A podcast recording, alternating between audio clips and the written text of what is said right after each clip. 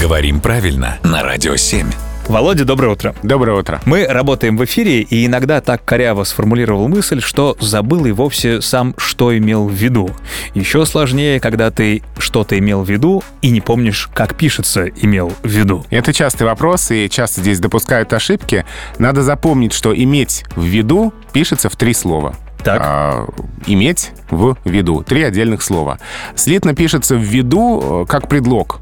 Такой книжный предлог, э, то же самое, что из-за или по причине, он может встречаться в объяснительных записках. Опоздал ввиду там, болезни, пробки, еще чего-то. Уж очень официальный. Да, такой официальный предлог ввиду чего-либо. Да. А, если ввиду можно заменить на из-за, пишем слитно. А в сочетании имейте в виду обязательно в три слова. Хорошо, Володя, спасибо большое, будем иметь в виду.